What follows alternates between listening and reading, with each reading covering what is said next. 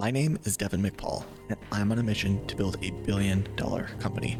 I have no idea how I'm going to do it or how long it's going to take, but for those of you that are listening, this is my journey.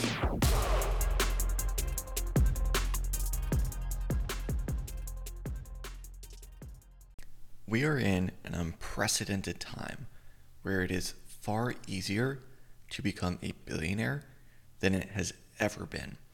And a really, really good example of this is Alex and Leila Hormozi. They are going and building a billion dollar portfolio using acquisition.com. And so they are, for reference, at the time of this recording, Alex Hormozi is 32 years old and Leila is just 30 years old. So that really puts into context like what is possible. At the same time, we've seen other young people become billionaires. We've seen Kylie Jenner. You know, I would probably estimate in the next, you know, five years or so, Mr. Beast would actually reach and will actually reach a billion dollar net worth. And so, how is this possible? And why hasn't this really happened before? Well, if we look through history, what we find is that building really big things took a lot of work. Like, and not to say that like today it doesn't, because it absolutely does.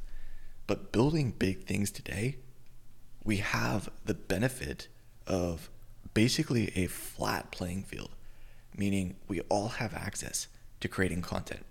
We all have access to the internet. We all have access to, you know, the people and connections that will allow us to scale to the points that we want to scale to. And so there's really no reason that if you're serious about it, you can't build a billion dollar company. It will take time, it will take a lot of effort, but it's absolutely possible. And if it weren't, people like Alex, Leila, Kylie Jenner, Mr. Beast, none of those people would be making it happen, right? And one thing that I've learned over the years is that the world is built and great things happen because of people like you or people who are no smarter than you going and doing what they said they would do and what they thought was possible. Now, the thing there is that you have to believe it's possible. And I'm not saying this in like a woo woo affirmations shouting from the hilltops way. Like, I'm saying this from do you actually believe in yourself, right? A good example of this is like whenever I started waking up at 4 a.m., I was previously projecting these beliefs on myself of like, oh, I'm not good at waking up early. You know, I don't like waking up early. Uh, I, I can't sustain that, right? And those are just projections of beliefs, uh, albeit limiting beliefs, right? And so when I changed my perspective of like, oh, I can do that, like, there's no reason I can't. Like, there's not a, a physical limitation on my body that I can't wake up at 4 a.m. and do my work. There's not a mental, right? It's all just the belief that I had. And so when I changed my belief, I changed my reality of what was possible. And so as I continue down this journey to build a billion dollar company, even though I have no idea if it's actually possible for me to do it, even though I don't know how long it's going to take, I am hell bent on making it happen. And perhaps I die tomorrow or I die in the next, you know, three years before I make it happen. That's okay because at least I tried and at least I went out with bang, you know? So, what is my hypothesis for building a billion dollar company? Well, I think for me, I'm going to definitely write out the AI boom. You know, I, I got in on the front end, which I'm really, really grateful for. I was very fortunate to know one of the co founders of a big tech company that was going and actually adding AI into their product. And so I was able to, as a college dropout, non technical person who doesn't know how to code, I was able to go through and work on an AI project. And that just opened so many doors for me.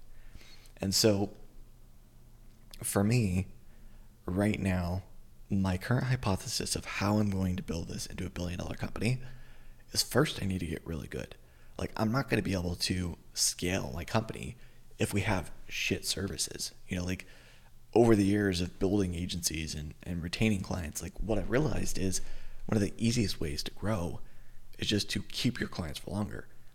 And I see this all the time in the agency world where they'll take on a client and they expect to lose them in three months. And so the first month they're ramping up, the second month, you know, they're begging them to stay. And the third month they're like, okay, well, we tried, but we're going to move on our separate ways. And that's just because they're not good at what they do. And so they're not getting results. And maybe it's that they're not good at what they do for the people that they're serving, or maybe they're not serving the right people. But the point is, they are bad at what they're doing. Otherwise, they would be getting good results, you know? And so that's the first thing that I need to do. I need to get really good at the AI stuff that I'm doing. So, you know, prompt engineering, chatbots, all the stuff that's really going and is really popular right now. The next thing is I need to build an irresistible offer. And not just one that I believe is irresistible, but one that actually is that gets people begging to work with me, even though I'll be charging super high ticket retainers. The next thing is going and validating my acquisition system.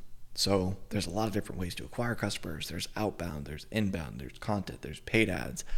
And even though I've been in you know the marketing industry for the past basically you know, four or five years, I really never got good at client acquisition or you know direct response copywriting. I was always doing content creation for eyeballs and attention, not necessarily monetization. And so that's something that I need to work on. And then once I have that, where I have, you know, I'm really good at the stuff that I'm doing, I have an offer that people want to buy, and I know how to get people to buy it. Really, the only thing is just like rinse and repeat and keep doing that. So, like, keep getting better at the stuff that I'm doing. Keep improving the offer and making it more irresistible. Keep getting better at going and acquiring customers, running paid ads, doing cold outbound, you know, building those systems, and of course deploying leverage along the way. And I, I think it goes almost without saying, but for those of you who are beginners that are listening to this, like true wealth is built in leverage. Like Elon Musk has the same 24 hours in the day that all the rest of us have, right? The difference is he's got over 110,000 employees working for him. So every day, assuming they work, you know, eight hours a day, he's getting 880,000 working hours of productivity every single day. And there's no way one person is going to outwork 110,000 people, right? It's not possible. And so, how do you build real wealth? Well, you deploy leverage, right? And this is something that I'm becoming increasingly obsessed with as I scale my own company is all the different ways to deploy leverage. Now, for me, there there's you know really four main ways. The first one is education, so getting good at the thing that you want to do, uh, both in terms of the actual product and service that I'm selling, as well as the business side of things. The second component of leverage is optimization, right? So making it easier to scale the business, making it easier to do the thing. So, you know, deploying, you know, simplification, elimination, automation, and augmentation in all of the tasks that I'm doing. Good example of this for producing this podcast, like I have eliminated all of the unnecessary steps. So all I do is I hit record, and then from there I send it to my assistant.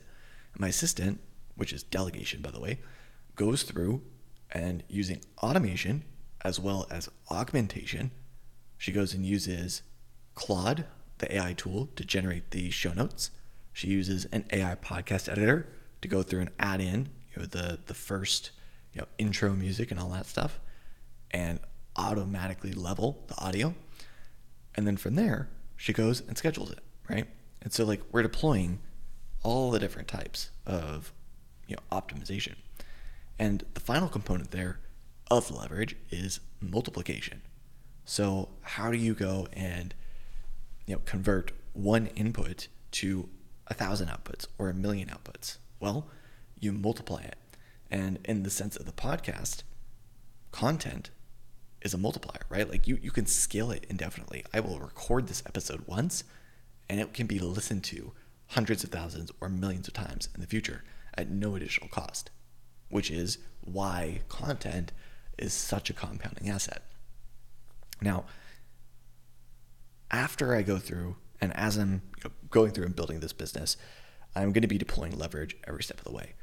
And that will just allow me to continually buy back my time and focus on the next highest level priorities. So, right now, I've bought back my time, and all I'm focused on is getting good at learning AI. Once I do that and I've built out a system for fulfilling for my clients, of course, then I'm going to need to buy back my time, deploy leverage, and go and validate the offer. And then the same thing goes for the lead system. And at that point, like it really is rinse and repeat. Like if you have a good offer, you have a good client acquisition system. It's just doing more of that stuff for an extended period of time. And so I think with the AI services, I could probably scale to 100 to 200 million dollars a year. It'll just take time. I don't know how long it's going to take or how quickly I'm going to be able to get there, uh, but I know it's definitely possible. And once I hit that 100 to 200 million you know dollar a year mark, I think the next thing that I can do to take this to the billion dollar valuation point is going through and expanding into a portfolio of different AI models, right?